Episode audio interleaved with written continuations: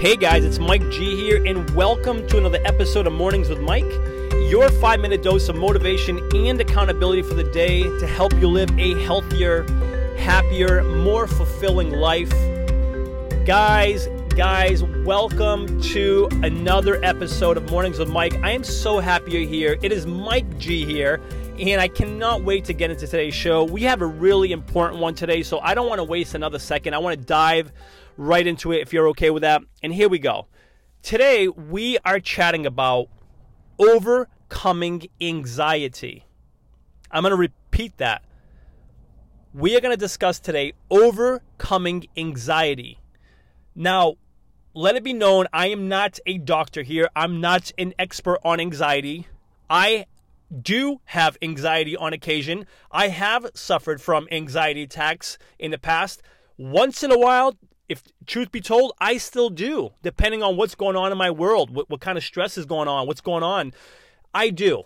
And that's just the truth. And it's it's something that one, it's scary. Two, it's not something to be ashamed of. I think sometimes there's like a shame to that. It's almost like a, a sign of weakness or people just don't want to talk about it.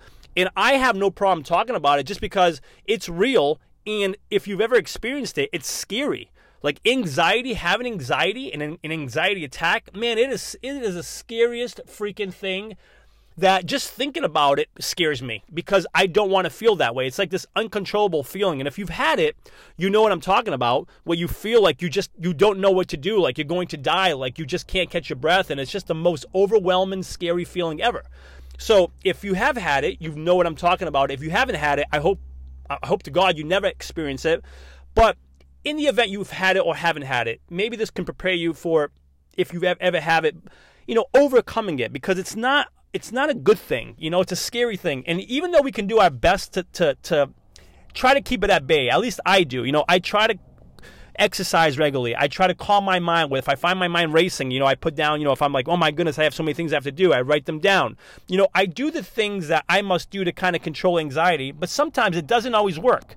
And I think I just mentioned a couple of things right there that you perhaps can help you when it comes to overcoming anxiety. You know, like I said, myself, I exercise regularly because that is one of the fastest ways to battle it is is physiologically. You know, uh, exercising the body. Another way is just just to really think thinking through. So physically is one way, mentally is another. If I find myself starting to stress about things where it's like, oh my goodness, I have that due and I got to get that done. I have to come up with this money and I have to service these four clients.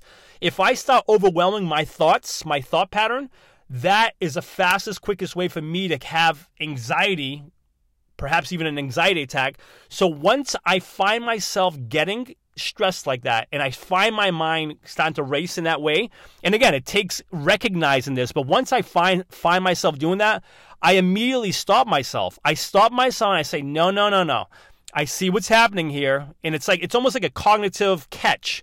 It's it's a mental catch. It's a it's exercising that mental muscle, if you will, catching yourself you know, looking, catching yourself getting into that anxious environment, if you will. And once I catch myself, I stop myself and I pick one thing to focus on and I come up with a game plan for that. And if there's other things that are kind of like on my plate and I'm like, oh my goodness, I have all these things to do, I literally just write them down and then I come back to each one at a time and I, I come up with a plan for it or I address it and then I move on to the next one. I don't allow myself to get overwhelmed. I take it one piece at a time because by stacking my plate, that's the fastest way for me to get anxious, to get stressed, and to per- perhaps even have an anxiety attack, which is not good. Now, does this work every time? No, no. But you know what? If it works nine times out of ten, I will gladly take that. I will gladly take that. If it works, if it gets me past being anxious, being stressed, having an, anxiety attack, if it, if it helps me nine times out of ten, I will take that any day, and perhaps you will as well. I actually think you will take it if, if you have had anxiety and those anxiety attacks. Again, exercising regularly and then catching yourself. Whenever you find your mind starting to go a little nuts and thinking too many things at one time, stop it. Catch yourself. Stop yourself. Address one thing at a time. And if you have to, write down the things like I do and then come back to each one. That's helped me tremendously, guys. And again, it doesn't help me all the time, but it does help me. And it's just one of those things that you, you, you realize, hey, listen, man, sometimes it's going to happen. Sometimes it's going to happen, and when it does, you know what? I'll give you that win. Fine. If it's going to happen, you know, once out of ten times, you can have that win. You damning darn freaking anxiety. Uh, but you know what? If I can limit the amount of times I have it, that's what I want to do, guys. And and my my call to action for you is, you know, if you find yourself being, you know, stressed or anxious or find yourself having these anxiety attacks, again, it's a scary thing, man.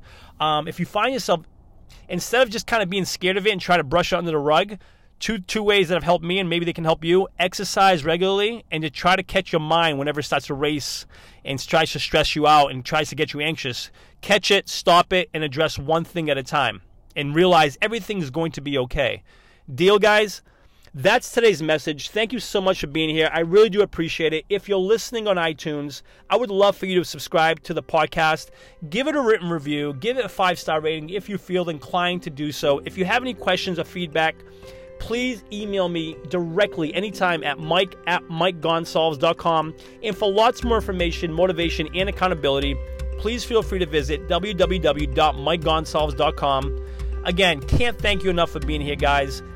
I really appreciate you. I think you're the best. And until next episode, please remember this you are awesome. Cheers.